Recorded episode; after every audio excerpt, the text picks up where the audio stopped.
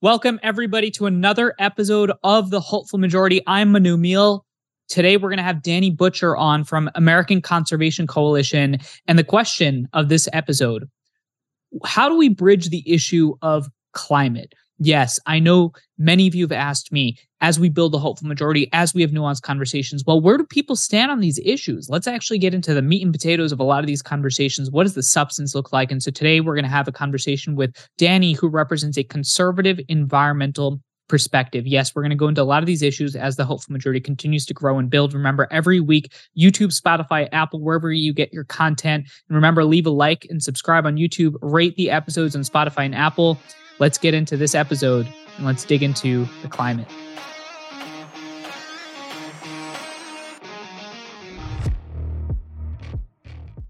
Man, did I just really end the introduction with let's dig into the climate? I don't even know what that means, but really, here's where this conversation's going.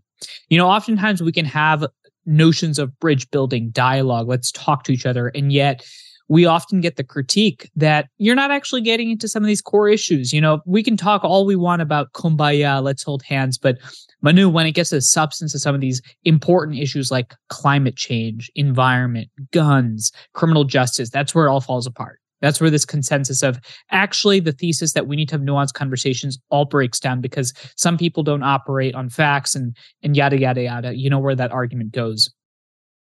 So let's get into it. I want to take you on a journey specifically on the issue of climate because that's a conversation that's often talked about. It's a dialogue that often happens.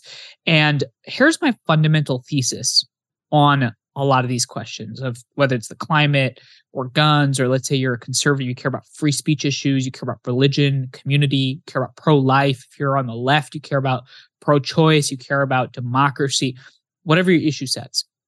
I think that we live at this moment where we as Americans fundamentally misunderstand each other. Yes, we misunderstand each other. I don't think we live through the great divide. I think we live through the great misunderstanding. Now you're like, what kind of nuanced academic cop out take is that? More in Common, which is a, a prominent data and research institute, came out with this study that details the perception gap.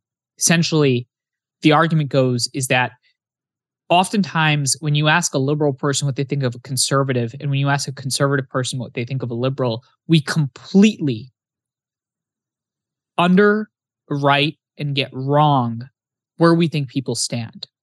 You know when you ask a liberal person what they think of a conservative on x y or z issue they'll take and they'll assume the most extreme standpoint. And vice versa if you ask a liberal person what they think of a conservative they'll give what might seem to be the most extreme standpoint when in fact I, the the data show that there's a massive perception gap that we completely misunderstand each other and, and my thesis and my argument is that that's why i actually think we need to have these productive conversations. We need to have more contact with people that are different than themselves. We we need to have disagreements. We need to importantly not just compromise and agree because yes that's important but more importantly we need to have productive and healthy disagreements so we know where people stand so, given that, I think that on the issue of climate, I also think we completely misunderstand each other.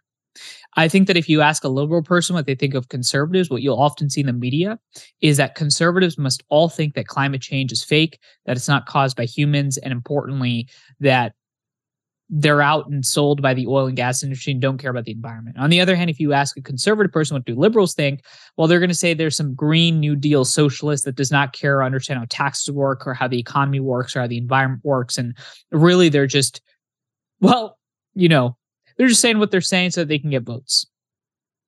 And so today I brought on my friend Danny Butcher, who helps lead one of the largest, if not largest, conservative environmental movements in the country called American Conservation Coalition. And admittedly, uh, they've done a really impressive job. And Danny represents a conservative perspective on the environment.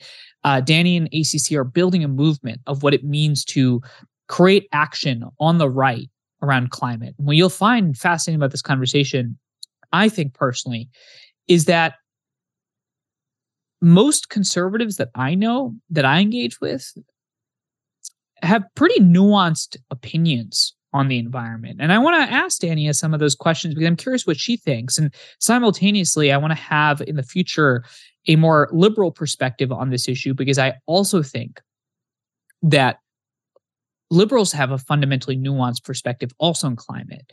And I think at the end of these two perspectives, when we hear Danny's perspective, when we hear our future guest perspective on the left, I think what we'll find is that the media, our politics, our outrage industrial complex. Yes, you know what I'm talking about. The outrage industrial complex, the complex that drives profit, that drives us to hate each other, that drives us to misunderstand each other, that drives division just for the sake of it, even when there is none, I think exists especially relevant on this issue because I think that it's driving us to actually not solve our problems around what might be legitimate questions around the climate and instead just causes us to continue dividing.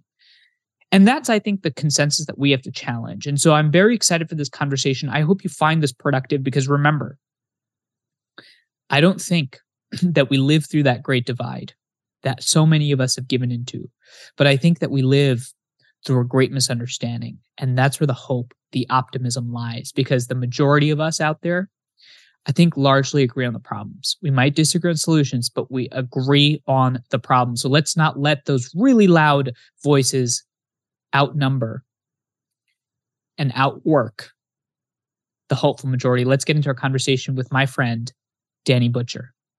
Danny, welcome to the hopeful majority. Manu, I'm so glad to be here you know what's what's funny is like I've yet to have somebody actually say I'm not glad to be here. Um, and so so I I appreciate you joining the ranks of the hopeful people. Um, you're you're somebody that represents both an organization, as we talked about in the introduction, but also somebody that um, has really sort of trailblazed a path for a lot of young conservatives doing a lot of good work. So again, I appreciate you and thanks for thanks for being here. Well, I think you can take it sincerely when I say I'm so glad to be here. Manu, I saw your text inviting me to join the show, and I jumped at the chance. Uh, you and I have both been doing this work for a really long time. And, you know, it's a labor of love for me. I know it's a labor of love for you. So any chance we have to talk about it together is just a chance I want to take. So we'll get into we'll get into some of like the specifics around, you know, uh, the notion of building a conservative environmental movement, which already I'm sure when folks hear that, it's like an oxymoron. And I know it's something where you and and and the amazing team at ACC oftentimes walk this fine line, right, between um, uh, where the conservative parties often, uh, where the Republicans have often been, and where you are on the question of climate. So we're going to get there, but before any of that, um, when when did you get started? Like how how old were you when you like got into all of this? Like, what was your? I, I don't think I've ever actually asked you this. Yeah, well, I actually grew up in a very, very politically involved family. Some of my like early memories are going to parades to march for candidates and hand out campaign literature, or you know, doing different campaign events with my grandpa, who was very involved in DFL politics. I grew up in Minnesota, where the Democratic Party is the DFL.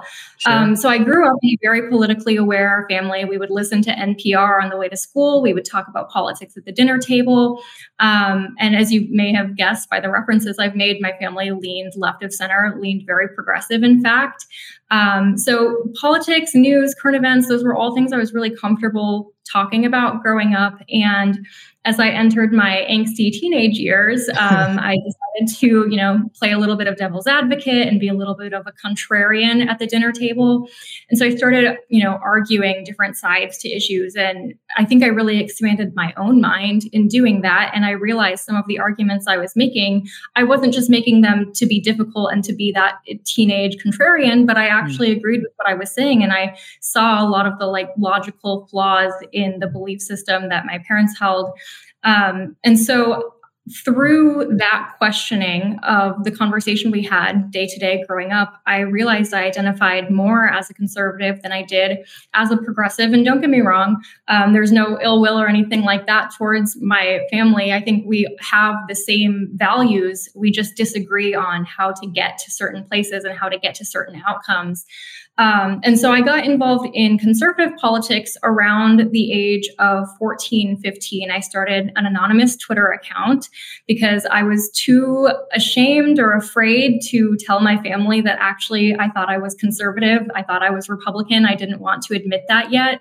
Um, so I started tweeting my real opinions on things and grew a following pretty quickly. Through an anonymous through an anonymous account through an anonymous Twitter account, I just started tweeting hot takes um, and picked up quite a following. And opportunities came from that. The opportunity to intern with some conservative women's organizations mm. and some youth activism so, organizations. I want to I want to get to all of that, but I'm just I'm just curious, like what. So everybody that you know that's close to you is is relatively liberal. It seems you're growing up in Minnesota. What part of Minnesota, by the way? Very northern central Minnesota, okay. the Brainerd Lakes area. It's like a collection of really tiny, small yeah. towns. I asked as if I would know, but um, that okay, got it. So northern, north, somewhere in northern Minnesota, the the the three people that are from the northern part of Minnesota. Shout out to your area. So you you grew up there, and you've got this very like liberal family. Um, this is a question I actually asked Isabel Brown as well, who I think you might know. Um, she was here on I think it was like episode five or something, and um, she actually had a very similar upbringing as well, where uh, not necessarily with her family, but with her college, and how she felt mm-hmm. like she wanted to be more of a contrarian. She didn't necessarily believe sort of the dominant things that they were talking about at that moment. What do you think about your like personality or you as a person, sort of gave you the the gumption to be a little bit more contrarian um what do you like what gave you that courage because i think i think that's tough to come by and i think a lot of people are always curious about what it means to stand up when like the wind is blowing in one direction yeah, well, I, I joke about this, but it's also true. My dad raised all of us kids to really question authority and to really go against the grain and think for ourselves. And it just so happened that in practice, that meant going against what he was saying uh, when I was in my teenage phase. So I really do credit him with raising me to believe that you don't have to just accept everything that you're told and that you do have agency in thinking for yourself and finding out what makes the most sense to you. Um, so I think that personality wise is what has made the biggest difference for me is just making sure that I'm viewing issues from all sides and really thinking them through. Wow. So he he really he he created the person that now debates him on all these policy issues. So he so you're you're you made this anonymous Twitter account, or I guess what's now X. I don't know, whatever you want to call it. But it, it, you've now got this anonymous Twitter account. Um, did you ever did you just transition to your like what how did that work like did it stay anonymous like what what was that yeah. experience like well as i mentioned i started getting offers to do internships and travel opportunities and this and that and around the time the account hit probably 15000 followers um, i started wanting credit for my work sure. i started sure. Um, well, first of all, I was more confident in expressing those beliefs. Um, I had sort of gained that confidence in doing it anonymously. I now felt comfortable putting my name on the account. Um, and so I did transition it over to a personal account, the account that it is today. Um, but it was really, I think, good for me to dip my toe in the water anonymously because I think that it's interesting to observe politics when you don't necessarily have skin in the game, like your identity attached to it. I think you see different sides of people and different sides of issues and arguments. Um, so I don't regret starting it anonymously, but I'm definitely happy with where it's at now. Do you do you think there were certain like certain social media dynamics that you noticed in that in that period as your account grew pretty quickly like were there were there certain things that you noticed about the environment in social media that allows you to to grow. Because one of the things that i found and again is like you've been you've been very encouraging and all the other friends that we have have been very encouraging. Like i've stayed away from the social media game for a while and now that we're jumping in i've noticed that like anger and fear and like junk food takes sell so quickly and that that dynamic is very easy to tap into. What was it like when you started doing the anonymous thing I think the online community and just the conservative movement in general were much more encouraging and welcoming of new voices. I think that it really was robust debate on the issues and hearing different sides. It was less, um, you know, litmus tests and fall in line and you are conservative, no, you're conservative, or you're not conservative, no, you're not conservative. It it was easier to grow. People were more supportive and more interested in having discussions, not just in making points. Um, so the, I definitely the purity tests. Yeah, the purity test. Mm-hmm. I really do miss those days of like early social media, early Twitter, where um, it was conversations that you were chiming in, not just like dogpiling on people and, and making examples of them for having wrong think. Mm-hmm. So that was happening then. And then how did you get into the mix of ACC, the the the institution that we know today that you're super um, well known for, but also an organization that I think is is is one that I found to be uh, a north star in terms of how you develop an organization at a young age. But like, how how did all that come about? Because you, you were you started interning. You said at a couple of offices. You're doing this anonymous Twitter account thing. And what's the what's the jump? Yeah, so I, at this point in time, had made a lot of friends in the movement, including Benji Backer, ACC's um, founder. And so ACC was founded in 2017 by Benji, myself, and a handful of other young activists at the time. And the culmination here was really we were this group of young conservative activists, and we would talk to our peers, we would talk to people on college campuses, and we would consistently hear them say things like, I am Republican except on climate change, or I would vote Republican if their stances were better on climate change. And it was just interesting to us because each of us cared for the environment. Each of us believed in climate change and believed that we needed to be good stewards of the earth. And so it struck us how this issue was viewed in such a partisan lens, and it didn't need to be. Um, and so, as you know, young activists, when you're you know 15 16 17 you think you can do anything and you can if you believe in yourself. So we started the organization and wanted to give a home to people who cared about this issue on the right of center. What what do you feel inclined you to be very passionate about the about the environment? Like what because because again transparently like as you know you and i um uh know benji and from my experience with him the man loves parks and all he does is post about the wild you know national park service and and all that sort of stuff and it seems like he just loves hiking and he's a person of the environment um, and i can see sort of that transition for him like what what did you feel like made you someone that felt like you wanted to really touch this issue which at that time it seemed like when you were touching it was pretty difficult to touch for for mm-hmm. conservative mm-hmm. activists Mm-hmm. Well, as we covered, I grew up in very northern Minnesota. I know you haven't yeah. been, but get the opportunity to go sometime, you should. And the reason is it's stunning. It is the land of 10,000 lakes. We have the most beautiful, pristine, calming waters, um, beautiful, lush forests. And I love my home. I love the area that I grew up in. I have such beautiful memories of my childhood, walking the woods with my dad or, you know, picking blackberries with my mom. I love the land that grew me into the person that I am today. And I think that most people feel that way about where they grew up. And so the love of environment for me is very easy because I love where I came from. Do you think people that are not necessarily on the side of understanding that climate change is uh, a, a, man-made phenomenon. It seems like based on your organization stance and how you think about it, that it's it's something that needs to be tackled. Do you think that those people don't like the environment? Like how do you how do you sort of think through that?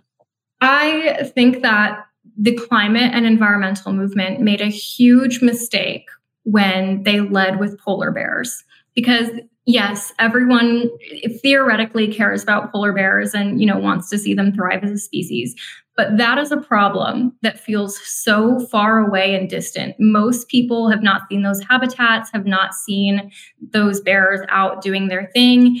It is an easy problem to pass off to the experts or to the people who know more about it. It's an easy problem to forget about when you're trying to put food on the table um, if we really are serious about tackling problems, we need to talk about what impacts people and what is top of mind for them. And that is their local environments. That is the national parks that they spend their summers going out to see. That is, you know, what they can see and feel and touch and notice the changes season to season or year to year. Uh, we really made a massive mistake by making polar bears the face of climate change. So polar bears are the face of climate change, and obviously they're I, I, assume in Antarctica or the Arctic Circle. Even I guess I, I'm not. I'm not dude, I, I have no idea where the polar bears are based, but I'm curious why you think that was that was the move. Like, why do you think they went after and and showed the polar bears instead of I guess what you're saying, which is focus on issues that are directly affecting the American people and what's going on in their backyard? Yeah, I mean, I, I think there's a moral argument to be made for saving the polar bears, conserving that species. Uh, the ice caps are hmm. melting. Obviously, you know, at the time, the term was global warming preferred over climate change. And so I think like that was just strong imagery and people could connect the dots in their head. But it's not just about connecting the dots. You need to connect the dots and then take the next step. And when the next step is in a different hemisphere, um, that's very difficult to do. And so hmm. I I can see some of the logic behind why the environmental movement went in that direction, but I don't think it was the right direction to go in. What is the environmental movement? Like what let's just let's just define a couple terms. So one is I'm curious about what is the environmental movement to you, especially like I guess when you all started. I know now now it's much more expensive, especially given your work, but what is the environmental movement? And then the next question I want to ask, but you should probably focus on this one first, is just like my head is going to if I'm somebody in the audience, I'm like, I'm just curious about like what if I don't think that climate change is that pressing of an issue? Like, why are you focused on climate out of all the other things? But that will leave for a second. What is the environmental movement? Yeah. So when I touch on the environmental movement, what I'm generally referring to is um, the movement that has prioritized the environment and I, I, would say they've prioritized preservation of the environment over conservation of the environment. And what I mean by that is conservationists believe that we have these resources and we should be free to use those resources so long as we do so responsibly and in a way that is sustainable. Um, it's basically the idea that humans and the environment can thrive together and that they should thrive together. They are inherently a part of one another. Um, the preservationist approach would generally lean toward don't touch it leave it the way it is. Um, and what we see with that is oftentimes on the extreme end, you tend to have um, a prioritization of the environment over people. And I think mm. that is what has turned off a lot of people to mainstream environmentalism is this belief that the environment matters more than human prosperity. Um, and that's part of why ACC exists is to show that you can have these things going hand in hand. You can have a beautiful, thriving, healthy environment. You can also have a prosperous, productive people. And those two things do not have to come into conflict conflict with one another. So I I hear you, but I don't believe climate change. I don't believe, you know, that um that humans are impacting our climate in an adverse way. I, I maybe I question the link between CO2 and the earth warming. I'm sure you get this question a lot, especially from um, uh, sort of the base of folks that you're working with oftentimes. What do you say? Yeah, I mean, I hear that. I personally disagree with that. But I think the interesting thing about climate change is that it touches so many other issues that maybe climate's not on your list of issues that you care about, but you may care about having affordable, abundant, clean energy. You may care about sustainable agriculture. You may care about job creation. You may care about permitting reform, where we get government out of the way and we build more projects. There are so many different things that the climate issue touches, there's still an incentive to do good policy around these things, regardless of the climate question. So, do you even try to then do the persuasion game, or do you feel like there's enough voters on the Republican side that are willing to think through climate as an issue, and then it's really a question about just getting them on board with some of the policies that you're thinking through? Well, I, I, will say I do think that outright climate denial is an increasingly fringe position, and that's not where most Americans are at. I mean, even young Republicans, you have a majority of them who believe that climate change is a concern. So that's very encouraging to see. I would say our priority is, and this is part of why I like the work that you do so much, is that bridging of, okay, we can come at this from different perspectives, but if we agree on a solution, let's pursue that solution together. Now, our stances, you know, we're not going to curtail our position and pretend that we don't care about climate change or that we don't believe in climate change. But if you don't and you still want to get permitting reform done, let's do it. So I I want to I want to go back to this like environmental movement question because one of the things that I've learned from your organization is that you know, some of the most conservative presidents in American history actually made the biggest advances on the environment, like Teddy Roosevelt. I don't even know if he was a conservative. I guess he was a progressive. I don't even know, but definitely Richard Nixon with the EPA, right?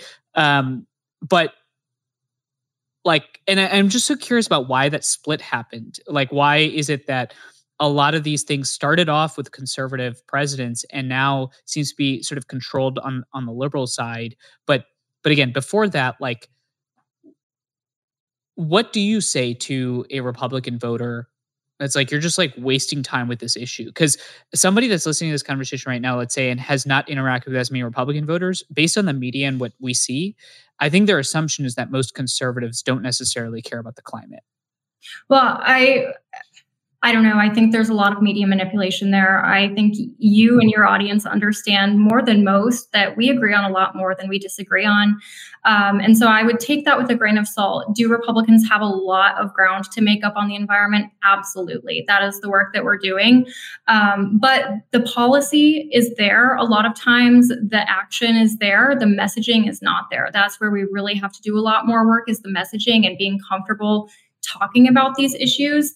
I think from a conservative perspective, the environmental movement, to wrap it around to your first part here, um, has largely been seen as a left wing movement. When you think of a typical climate activist, I think the image that most conservatives come up with in their head is someone who is standing in the street blocking traffic, making people late for work. It's someone who's throwing soup at priceless. I was art. about to ask you, have you seen the videos recently on, on, on Twitter? Yeah.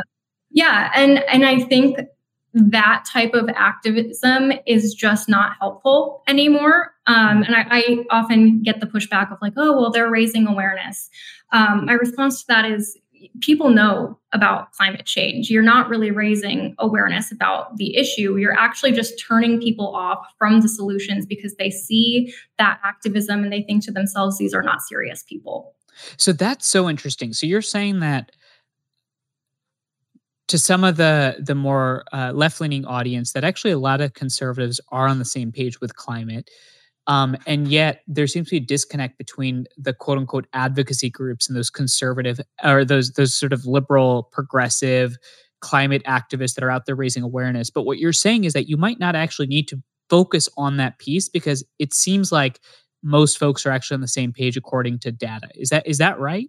Yeah, and in my experience, it's becoming less and less relevant. I will say, I think young young Republicans, young conservatives, they are there on this issue. They get it. You don't have to convince them of anything. Um, and do you think folks like Turning Point are there?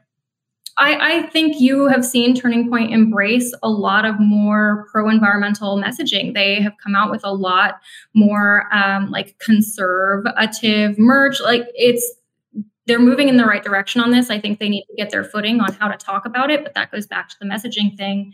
Um, but the point I want to make here is in my experience and in my colleagues' experience, when we go to more mature conservatives or older conservative audiences and we start talking about this issue, what we have found more often than not is that when you start talking about the solutions to climate change that you believe in, they are more willing to admit that they think climate change is a problem and that it's something we can tackle. But when they assume you're leading with like the Green New Deal or the Greta Thunberg climate activism brand, that turns them off. They're less likely to admit that there's a problem when they don't like the perceived solutions. And so that's one of the reasons I think leading with solutions is so important because if we can agree on those things, then we're wasting time on the, the question itself. What do you think about the impact of of Greta on the environmental movement? I think Greta is a great activist. Um, I think that she has inspired a lot of people. Um, I would like to see more of a bridging effort from her. I think that, you know, you've built this enormous platform. You can't deny the, um, like, authenticity of that platform and the power that that platform has. I'd like to see her use it to bring people together and actually push for those uh, solutions rather than the pointing of fingers and the how dare you um, type of rhetoric. I don't think that that's as productive. I, I don't want to spend too much time on this, but I'm I just have to get your opinion on this because I think a lot of people I would say maybe in the Joe Rogan world, I don't know what what world that is ideologically, but it's a world. Um, would say that you know there's like a lot of conspiracies about Greta being a plant eh, or her being a ploy for like political power. And I think a lot of conservatives, at least I've seen, and at least folks that are critical of the mainstream sort of liberal consensus have critiques like that of people like Greta. Do you think folks like her are authentically pushing something like this, or do you think that she's a plant? I don't think that she's a plant. I think that she is convicted, and I think that she believes this is a real problem that needs to be tackled urgently. And it is a real problem that needs to be tackled urgently. But I, I do think that she may be caught up in um, some scare tactics that people believe will push action that actually stall action. I think that there's a lot of undermining of her own cause. And it, look, it's easy to do when you work in politics, when you work in advocacy. Um, it's easy to get caught up in bubbles where people always just agree with you and think that what you're doing is is great. I would really encourage her to hear other perspectives and to consider those other perspectives because I don't think she is reaching the crowd that needs to be reached if we are going to make progress on climate. So if you're if you're listening to this, you can't tell, but I'm like smiling, and and so if you're like watching this, then then you can tell that I'm having a hard time holding a straight face, and primarily it's because I think what's so funny about this is we're talking about a real issue that potentially poses a real threat to humanity, and yet you and I are spending time discussing whether that Greta is a plant, and and I think it gets to like just the core problem, you know, mm-hmm.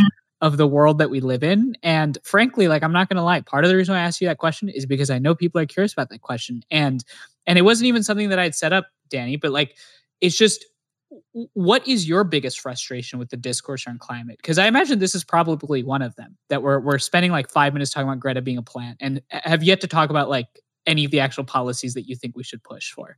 Yeah, I mean that is one of the big frustrations, right? Is that I, I think, particularly the mainstream environmental climate movement, spends so much time talking about how urgent this problem is that the earth is going to have its demise in 10, 15 years. All of that may be true. Whatever. You can look at the science and decipher that for yourself. The fact of the matter is, if we are going to do something about it, we need to reach people who are not on board yet preaching to the choir on this issue gets us nowhere. I don't know why we spend so much time doing that rather than getting out of our comfort zones and going to talk to people who aren't convinced, who could be convinced, um, until we reach that critical mass where we, where we really can do something about this issue. Um, I think the doomerism, the alarmism, it just has to stop if we're going to be serious about this. I guess one piece of that alarmism is probably if you actually do believe that the world is going to end in 10, 15, 20 years, then I wouldn't blame you, I guess, for being alarmist. What would you uh, tell those folks that that are, and especially in our generation? I mean, a lot of young people are genuinely convinced that, um, and, and I don't know enough of the. I honestly don't know, and this is part of the frustrating thing. It's like a layperson on this issue, I still can't freaking figure out what is actually going on. But putting that aside, like what is your response to a young person that's sitting here and saying like no the world is actually going to explode in 10 20 30 years so we that is the only route we have I mean, I fundamentally disagree with that take. I think that you're leading with defeat when you view the problem that way. Um, and when you're leading with defeat, you're writing your own prophecy. If you genuinely think that this is going to happen, then squabbling about it for another two years isn't going to solve the problem. Like, we need to view this with a more hopeful lens. We need to believe in our ability to come together and find solutions and innovate and solve problems. Um, I think one of the saddest pieces of climate discourse that I have seen is this conversation around people being unwilling to have children, people who've always wanted to have families, people who have always wanted to be parents, being unwilling to have children because they don't want to bring them into a world that is facing climate change. Um, you know, from my perspective, there's no greater motivation than fixing this problem for the next generation. And so, if you remove that next generation, what incentive, what motivation, what reason do we have to solve this problem? We have to live our lives showing that we do believe we can solve this problem, not just admitting defeat because it seems too big and too scary, too out there.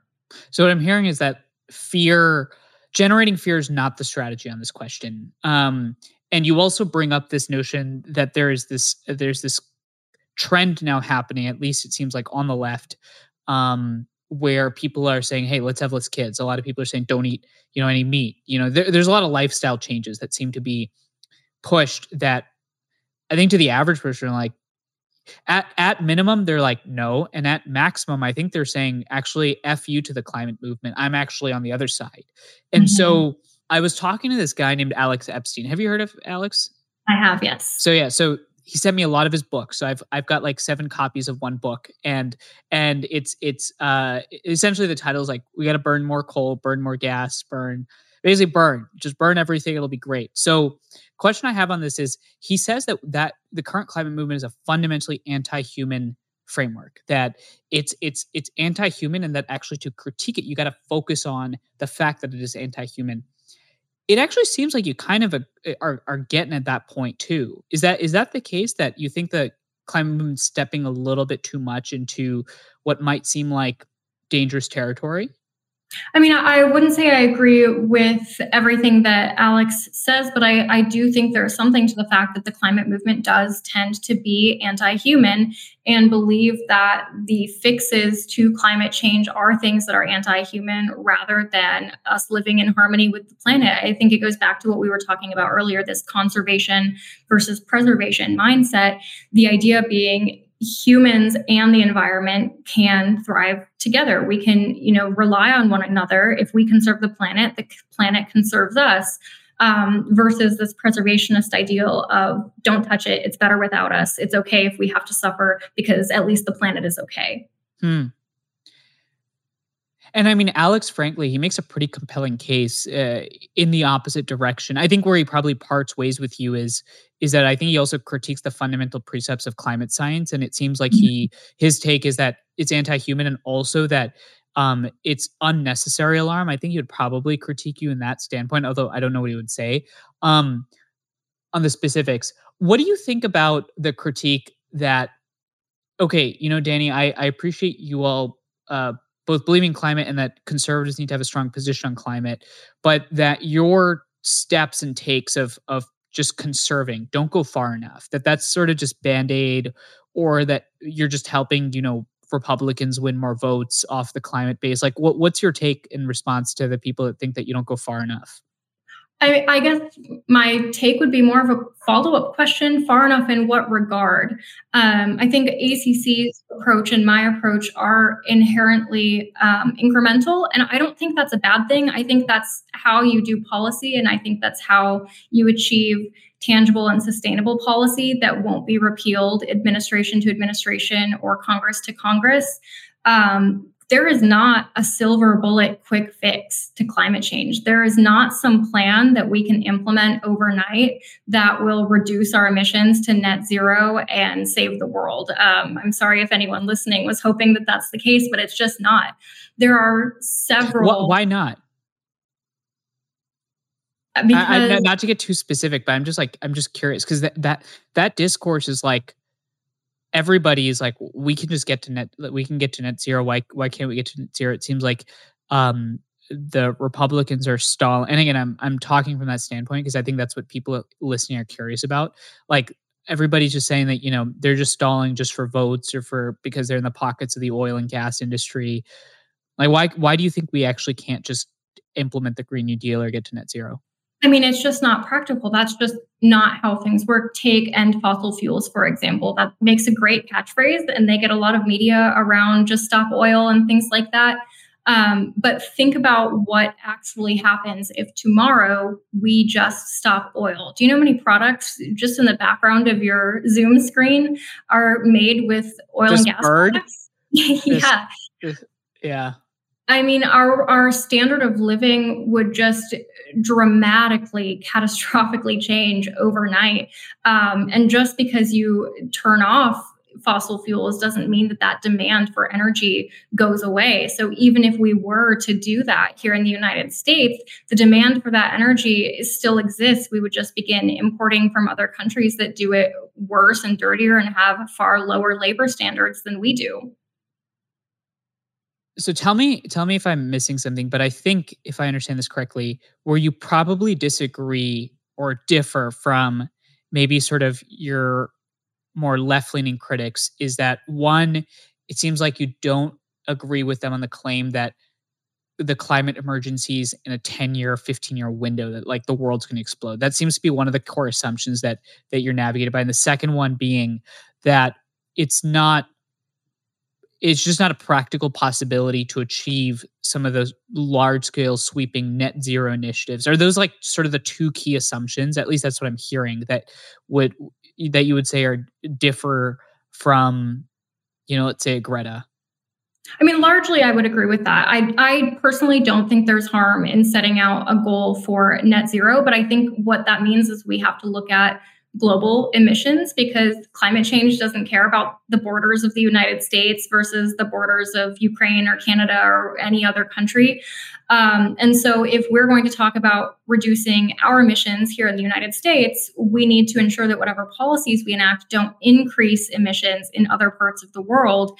Um, and I think that that is a piece of this conversation that a lot of people seem to be missing. Um, it goes back to that earlier point I was making, the demand for energy doesn't just go away because we want to end fossil fuels. But those people just don't. They're they're just not willing to sacrifice their personal interest for the sake of the hu- human race. I can just like I could hear. I could already hear it, and this discourse seems to like honestly go go nowhere. Let, us go a little bit more to the ACC angle of it. So, American Conservation Coalition, do you all like have like a, a, platform or or just a certain set of policies where you think you know these are some policies that people can get behind that are practical, tangible, but substantive? We do. We have um, what we refer to as a climate framework um, called the Climate Commitment. And the idea behind it is what I was talking about earlier. There is no one size fits all solution to climate change. But through the climate commitment, we have identified six big ideas that we can tackle to seriously reduce our emissions and make a difference um, on climate change. So I really encourage all of your listeners to go check it out. Um, you can find it online just at theclimatecommitment.com. Um, there's a quiz you can take to find out where you should kickstart your role in the movement. The six policy ideas really outline the different steps that we can be taking. Um, and it's just a really great resource. And I know we don't have too much time to go into detail, but I'm just curious, like what, just very broadly, what are those six uh, areas? Yeah, so the first would be unlock, then we have conserve, streamline. Um, it's sort of like the one word format, and then followed by different things we can do that gotcha. fall into these buckets. Gotcha. Do you all think that nuclear is a is a key component of of the solution? Yes, because I know that that's a, that's a big debate in in the environmental movement between both scientists and activists. We're big fans of nuclear at ACC. Um, we like to say that we played a little bit of a role in the nuclear discourse that you see today. We think it's a seriously good way to reduce emissions. It's our largest source of carbon free energy. Um, and so we need to be seriously pursuing it if we want to hit any of those net zero targets. But when people think of of nuclear, they often think I think of Three Mile Island, they think of Fukushima, they think of Oppenheimer. Um, and I'm sure like none of those three things are actually connected to each other, but they have the word nuclear in them. Um, so, like, what's your response to somebody that that thinks of nuclear and then immediately thinks disaster? Those examples make great TV. If you want to scare your grandma and piss off your grandpa, those are great things to, to talk about. Follow the Fox News model. Um, but I, I, think it's really overplayed um, the dangers of nuclear when you look statistically across the entire energy sector. The nuclear industry is responsible for the fewest number of deaths in the energy industry, including wind and solar. Um, so I would really encourage people to look at the specific critiques of nuclear energy because there's so much more to it than the Netflix special um, outlining how scary these incidents are. Of course, they are tragedies and should be regarded as such, but they are the exception, not the rule. Do you think that right now liberal media has a a profit incentive to just like this is what I see is frankly just just again from a layperson standpoint is first of all I have a very hard time figuring out which scientist or who to listen to to get like real information on this issue. So that's one challenge I, I just have as somebody that's observing this issue. And the second one is it seems like the liberal media only cares about generating awareness. Um, to your point, there almost seems to be this like weird like disaster porn element to all of this, which is odd. And then on the other hand, um, like you know, it's cool to hear you talk about it, but Fox News, I, have like yet to hear a. Se- I mean, I've seen your segments on it, and I've seen Benji's segments on it, but I've yet to see them really thinking about this as an issue. Um, do you think that those incentives are going to change? Like it, it seems like nobody's actually interested in solving the damn problem. I think they are changing. I think we saw at the GOP primary debate just a few days ago, the first and only audience question came from a young conservative asking about climate change. That debate was hosted by Fox News. Clearly, they see some reason to feature climate change so prominently in a debate. Um, and I, I what think do you think that take- reason is? I think they see the writing is on the wall. This is an issue that young people, regardless of party, really, really care about. And it's no longer acceptable for Republicans to just not have an answer. Yeah. I mean, obviously we're we're having this conversation with the big assumption again and not getting too much into the science of of climate. Um, and it seems like to your point that according to a lot of polling, that most people think that it's an anthropogenic action um, and we're also not getting too much on the policy because I know that's very difficult to get into. But I do want to touch on on sort of this last big section that my mind always goes to, which is, all right, I'm listening to this conversation. I hear that there's conservative young people that are caring about the climate. I hear that there's a lot of liberal people also trying to make action on it, and that not everybody exists on these two extremes. But do you have like actual people in power interested in in this stuff? Is there is there institutional pickup or do you feel like in some ways that you're sort of like toiling away and I'm sure no. some days it does feel like you're toiling away. I feel like I'm toiling away, but well, look, when you work in advocacy, there's always, always, always more work to do, and I'm sure you know that challenge just as well as I do. But I'm really encouraged by what we've seen recently. I just mentioned Fox News featuring climate at the debate. We also worked with the uh, Republican National Committee to host the official after party of the GOP debate, and they've been very supportive of our work to bring conservatives forward on climate. We also have a big list of congressional allies who are doing doing um, great policy work on this and sort of picking and choosing their areas of expertise to really spearhead. Um, I, I think that conservatives don't always necessarily get the credit that they deserve on the work that has been done policy wise. Um, completely concede that the, there's still so much to do on the messaging side and on leading with climate change.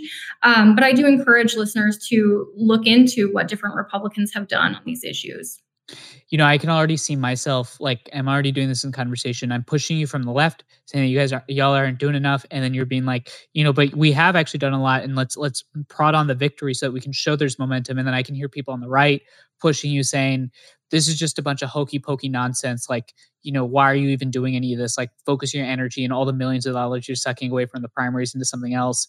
Um, do you ever just get exhausted by like is that dynamic the case it seems like that seems to be the case every time i i think about the position that you're in or do you feel like the dam's breaking in a positive way I think politics is exhausting. I get exhausted by that back and forth. This work, I think, is really energizing and really encouraging. Um, when we started back in 2017, President Trump had called climate change a Chinese hoax. Mm-hmm. Um, candidate Trump at the time, no, president? I don't remember. President president president, uh, yeah. president trump yeah. And um, we couldn't get any meetings. Nobody wanted to talk to us. We were these young conservative activists talking about climate change. That was not a mainstream position. Um, we got a lot of scoffs, a lot of emails that didn't get answered. Um, and you've really seen in the years between then and now that that has changed and that we are taken very seriously and that we are in a lot of the rooms where big decisions are happening. And it, it's really encouraging looking back at where we started to where we are now. So I, I don't get exhausted by that aspect, no. So I would I, I would ask um, this next question a different way if I think you were coming at this from a different ideological angle. But what would you say to what do you want Republicans to do more on climate? Like what what do you think what do you think should be happening that isn't currently happening? Well, first of all, I think they need to talk about their records on environmental issues because they oftentimes do have promising um, records that they can use to show that they care about this. And that's number one. Number one, they need to show that they care about this issue because they do care about this issue and they are terrible at talking about it. Um, but talk isn't enough, right? It's not enough to just talk about it. Talking is the first step. I want to see more serious policy proposals. I want to see more working across the aisle to actually get things done on climate change. Um, and I want to see them really you know, take climate and run with it and be the party that can champion this issue in a way that it hasn't been championed before. On days that that are a little bit more sucky, what what brings you down uh, on this issue? Like where where what what what are you like where you're like, uh, you know, I don't know if this is gonna work out. What what sort of are the causes for for what I would say is is is measured pessimism? Mm-hmm. Just that we can be wary of those. So what what stresses me out? I, I think is yeah, what, what stresses, yeah, what what causes you measured pessimism? Um, I think that it can be discouraging working in politics and advocacy because everyone has um, I don't want to say a different agenda because that sounds more um, nefarious than I think I mean, but everyone has different priorities and just making sure that you're not getting distracted by other people's priorities and that you're able to stay true to the work that you've set out i think is really important. Um, and so when i feel those other priorities creeping in on me i think that's sort of when i tend to get in my head and like overthinking second guessing. Um, but that's also a blessing because it gives me an opportunity to sort of reframe and recenter myself on the work that we're doing and why it matters so much um, I really am fueled by what I mentioned earlier that love of where I came from, and then the love I have for other people. My team is the absolute greatest team. Our activists are incredible, inspiring people, and our partners and stakeholders are all incredibly passionate. Um, so I'm really lucky to get to do what I do um, for a cause that I care about with people that I also care about.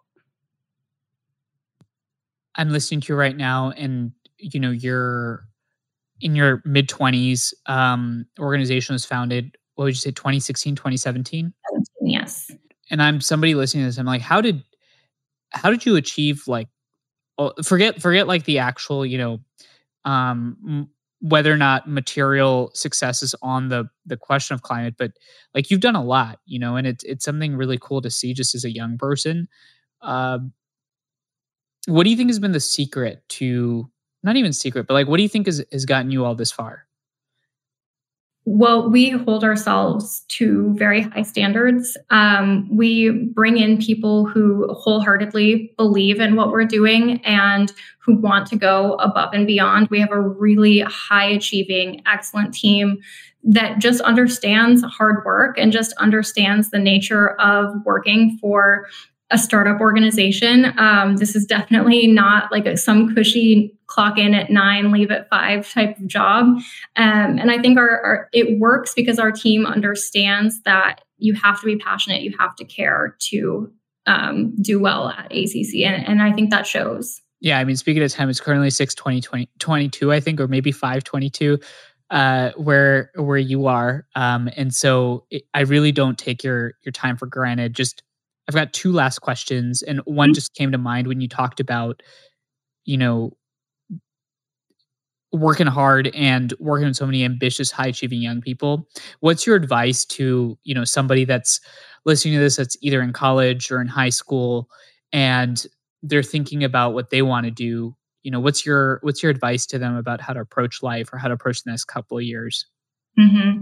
I would say, regardless of what it is that you want to do, if you want to work in advocacy, finance, medical field, whatever field it is, be willing to do the hard work and earn your reputation. I think a lot of young people go into their careers thinking that they're going to build a name for themselves and build a professional career and just sort of be a face. But if you want to be successful, so much more than a face. You have to actually put in the hours and do the grunt work and cut your teeth. And it, um, if you are really passionate about what you're doing, it won't feel like the hard work.